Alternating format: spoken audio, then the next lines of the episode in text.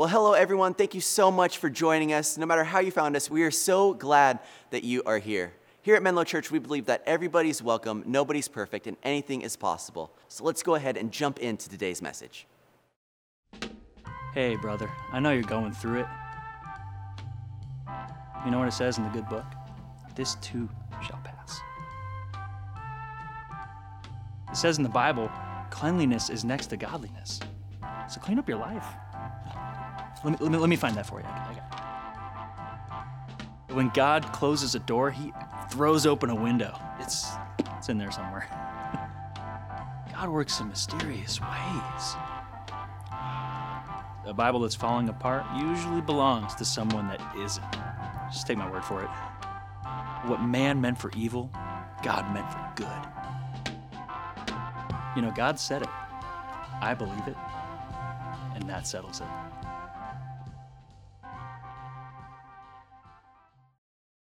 Well, I want to say hi to everybody uh, in this room, folks uh, at all of our campuses, people joining us online. People's awareness of or memory about what the Bible actually says is not generally headed in the right direction in our day. If you ask the average person, what was the forbidden fruit in the Garden of Eden that Adam and Eve ate? What do you think the most common answer would be?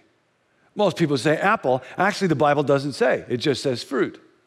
Or ask people how many wise men there were, the top answer would be three. Again, the Bible doesn't say. It does talk about three gifts gold, frankincense, and myrrh. We don't know how many wise men there were.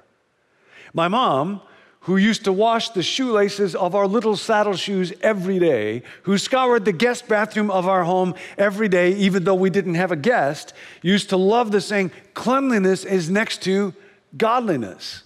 But it's not in the Bible. Gallup had a poll where a whole bunch of people thought that the epistles were the wives of the apostles. Some people thought Jesus' most famous talk was called the Sermon on the Mount because it was delivered on horseback. And, and some people thought that Noah was married to Joan of Arc, not in the Bible.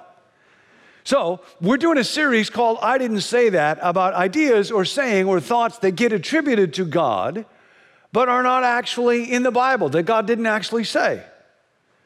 And the reason that we're doing that is that often it's our wrong ideas about God and His will and His character and the way that He works that create stumbling blocks for our ability to trust Him and love Him. A lot of people think that the Bible says God will never give you more than you can handle. And so they think being a Christian means that your life will always be manageable. But the Bible never says that, and life will often give people things they can't handle at all. A lot of people think the Bible says money is the root of all evil. And so they think the Bible is anti money, or they think that if you have financial gifts or the ability to generate wealth, you're not really a deeply spiritual person. But that's not what the Bible says about money. So, uh, through this series, we're going to get the chance to know God better in fresh ways so that our faith in Him can get stronger and our love for Him can grow deeper and we'll begin to obey him more naturally and more joyfully. And the statement that we're looking at this weekend to kick it off is maybe the, the erroneous quote most often attributed to God. And the thought is this one God helps those who help themselves. God helps those who help themselves. When Nancy and I were newlyweds and I was in seminary and we had no money at all, her Aunt Nita visited us and got in a big argument with me about this saying. And I said to Aunt Nita, Trust me, I'm a professional. It's not in the Bible. But she knew it was in the Bible. She actually made a sizable bet with me. And she stayed up until one o'clock in the morning looking for a verse that is not there. And the next morning, she tried to get out of paying it off by saying that the Bible says you can't gamble. But I told her that verse isn't in the Bible either, so we went double or nothing, and I got even more money from her. This saying, God helps those that help themselves, actually goes back to one of Aesop's fables. In this fable, a man's driving a wagon and he gets stuck in the mud, and he gets out and kneels down and prays to the gods to unstuck it. And Hercules appears to him and tells him to get off his knees and put his shoulder to the wheel. And Aesop says the moral is the gods help those who help themselves. So that saying goes way back, not in the Bible. Now, it's certainly true, God does not call us to be passive. God has given to each of us a mind and a body and a will, and He wants us to take initiative and to take responsibility. That's a good thing. Faith in God does not mean I get a free pass from having to study for tests or having to exercise in order to be healthy or showing up for work on time and with a good attitude. God will generally not do for you what He enables you to do yourself. God will generally not do for you what He enables you to do. But, but, our biggest problems in life are in precisely those areas where we cannot help ourselves. And then we find this we have this strange resistance to asking for help. Asking for help offends my pride. Asking for help makes me feel small or incompetent. And the great danger, and we've all been there, is that if we don't get help, what started out as a problem will turn into a crisis. What started out as going over budget ends up in debt and shame. What started out as a pattern of unresolved conflict ends up in divorce. What started out as a bad habit becomes an addiction. A problem with flirtation turns into an affair. A problem with procrastination turns into unemployment. A problem with sarcasm turns into a life where people don't want to be my friend. Here's the truth about me I need help. It's a deep truth. And I'll tell you a little secret about you you need help. You can say that to somebody on your way out of church today. You need help.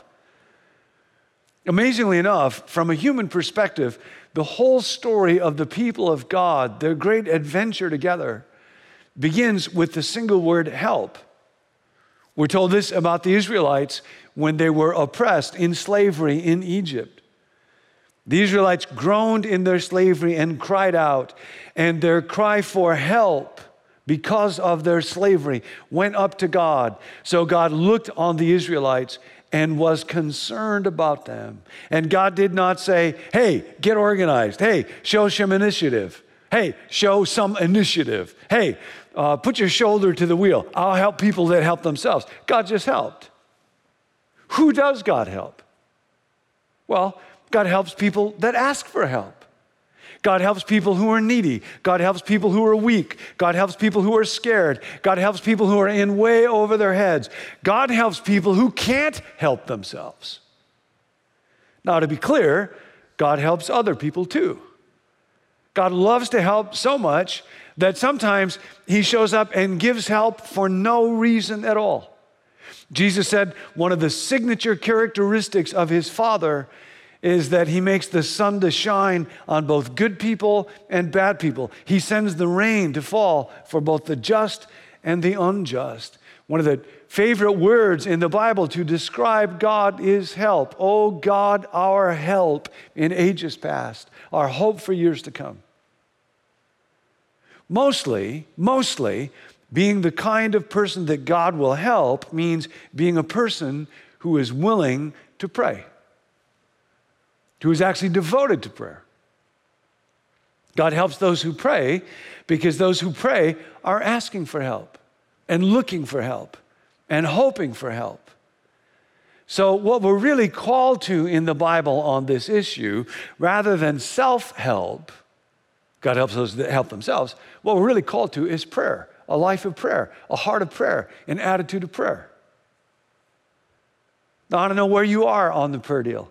Maybe you have been disappointed by prayer. You cried out to God for something that really mattered to you and nothing happened. Or maybe you feel guilty about prayer. A lot of people put prayer in this category as one of those things I know I ought to do more of, but I don't do enough of it, and, and I don't seem to find the time, and I just feel guilty, and then I kind of avoid it, and it gets worse. Or maybe you feel confused about prayer. You hear other people tell stories about amazing answers to prayer or feeling deep intimacy with God, but when you pray, your mind starts to wander, and pretty soon you're thinking about grocery shopping or an old television show. Maybe, if you're really honest about it, and it's a good place to be honest, you don't believe in prayer. Maybe the idea of talking to an invisible supernatural being doesn't make sense to you. Or you think that prayer doesn't really change anything. God already knows what He's going to do. Or maybe prayer is the great joy of your heart.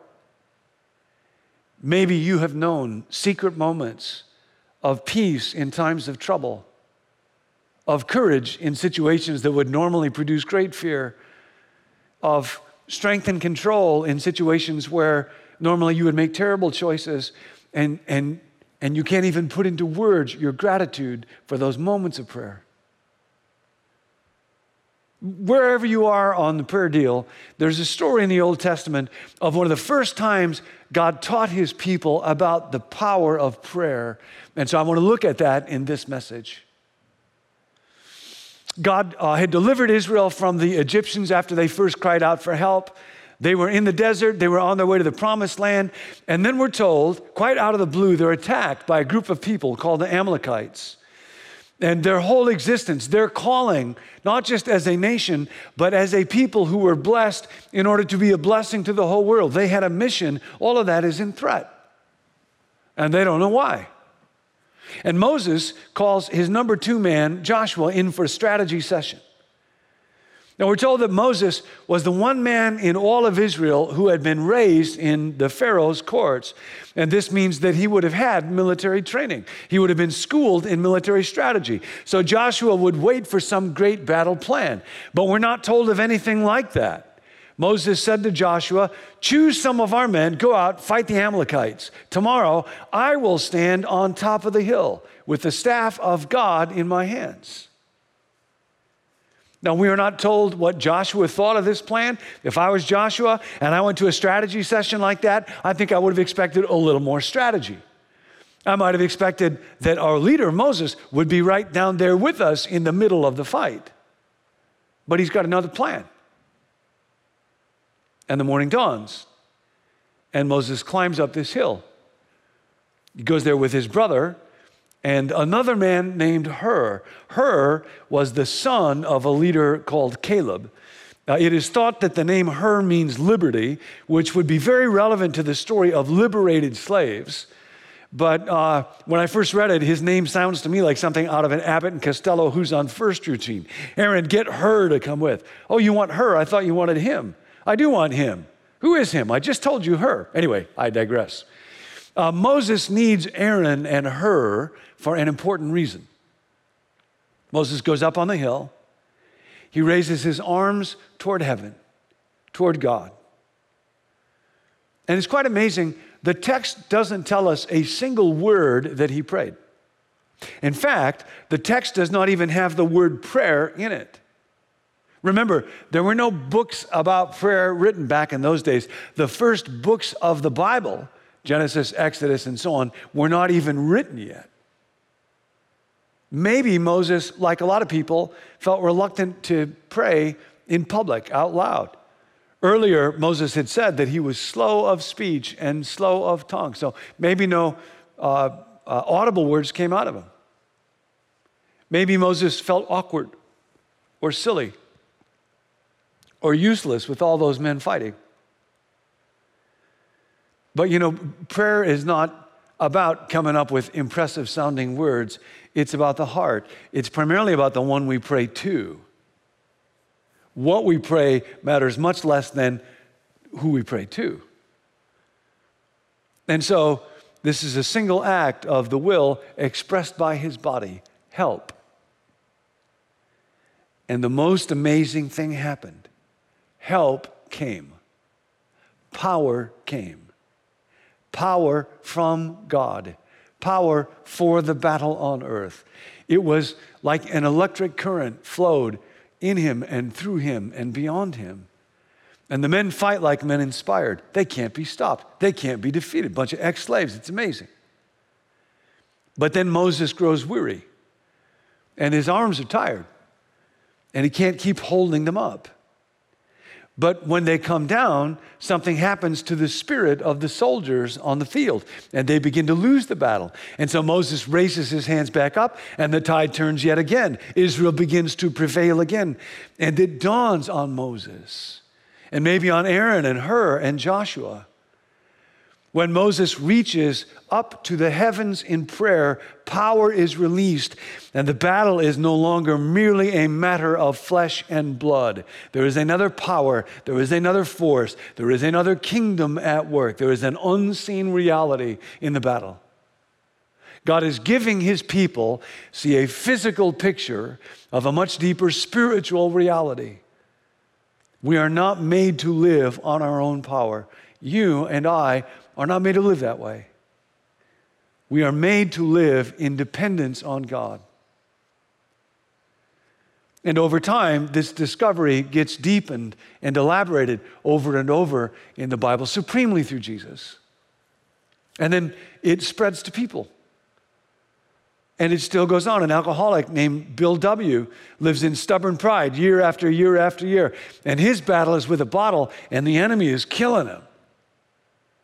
And finally, he hits bottom. He realizes he is hopeless. And he lifts his arms towards heaven and prays that single word, help. And the battle for sobriety that he could never win begins to turn. As long as he and millions of others live one day at a time with hands lifted up, help me, God, help me, God. I can't do this.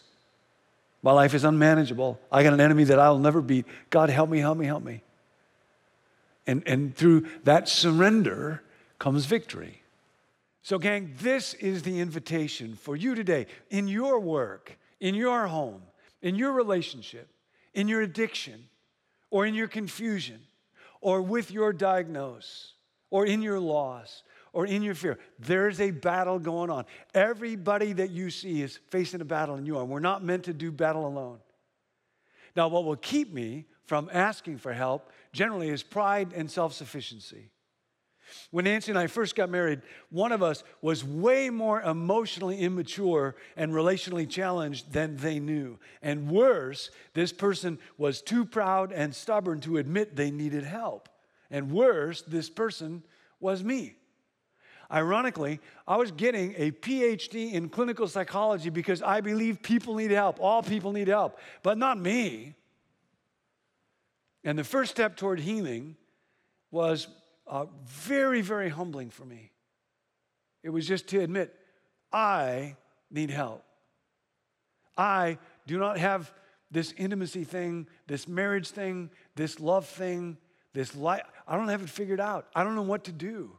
I can't help myself. I withhold, I withdraw, I can't help myself.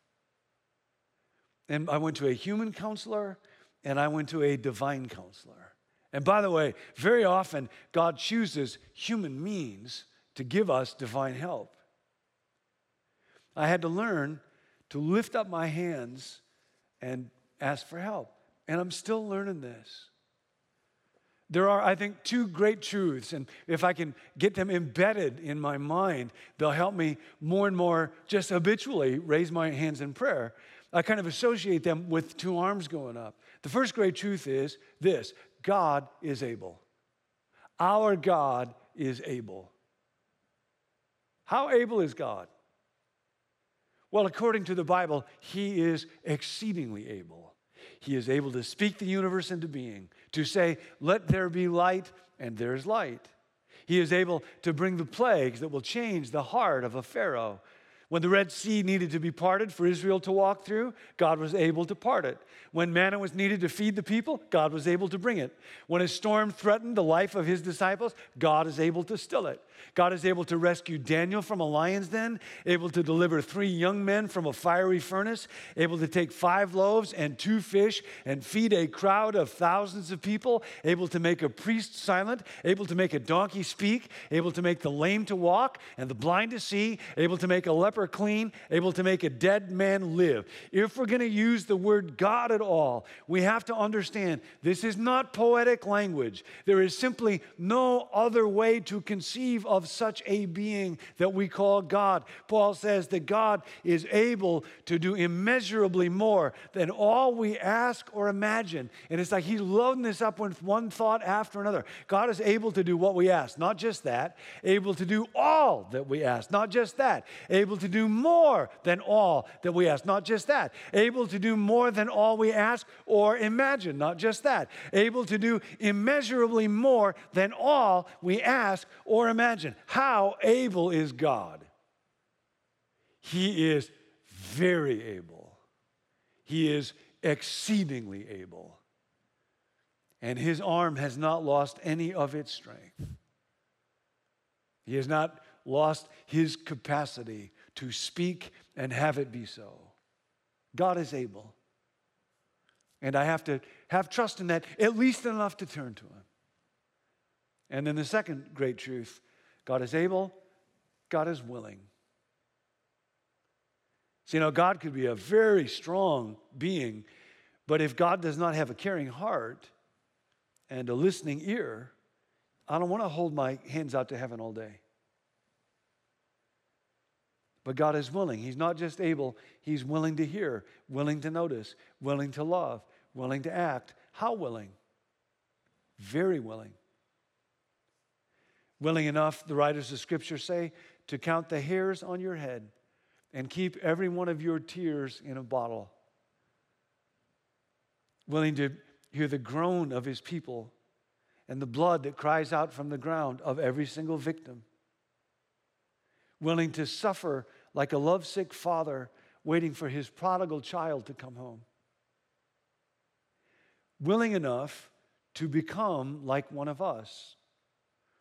This is the doctrine of incarnation that in Jesus, God became flesh. And part of what that means is God learned firsthand what it is like to need help. God learned that. When Jesus was a little boy, he would say this word to Mary Help. Help me, mommy. It's one of the first words a child learns. Help me get dressed. Help me eat my food. How amazing that God humbled himself in Jesus the maker of the universe, asking for help to tie the laces of his sandals. If a parent lives long enough, things change and they end up asking their children for help. Help me get dressed. Help me eat my food. See, we are born needing help and we die needing help. And in between, we can fool ourselves into thinking we don't need help, but all it takes is a little age a little health problem, a little blood vessel that doesn't work just right, a little email from work saying that that job is no longer ours. And we remember that word help. In the end, Jesus, God in the flesh, could not even carry his cross by himself. And a man named Siren, Simon from Cyrene had to carry it for him. And the story of Jesus ends as it begins with a God who somehow knows what it is to be weak and small and unable and needing help. That's our God. He is so willing. He has such a generous heart. God is not frustrated or impatient. God is not weak or disinterested. God is waiting right now. So, where do you most need help from God?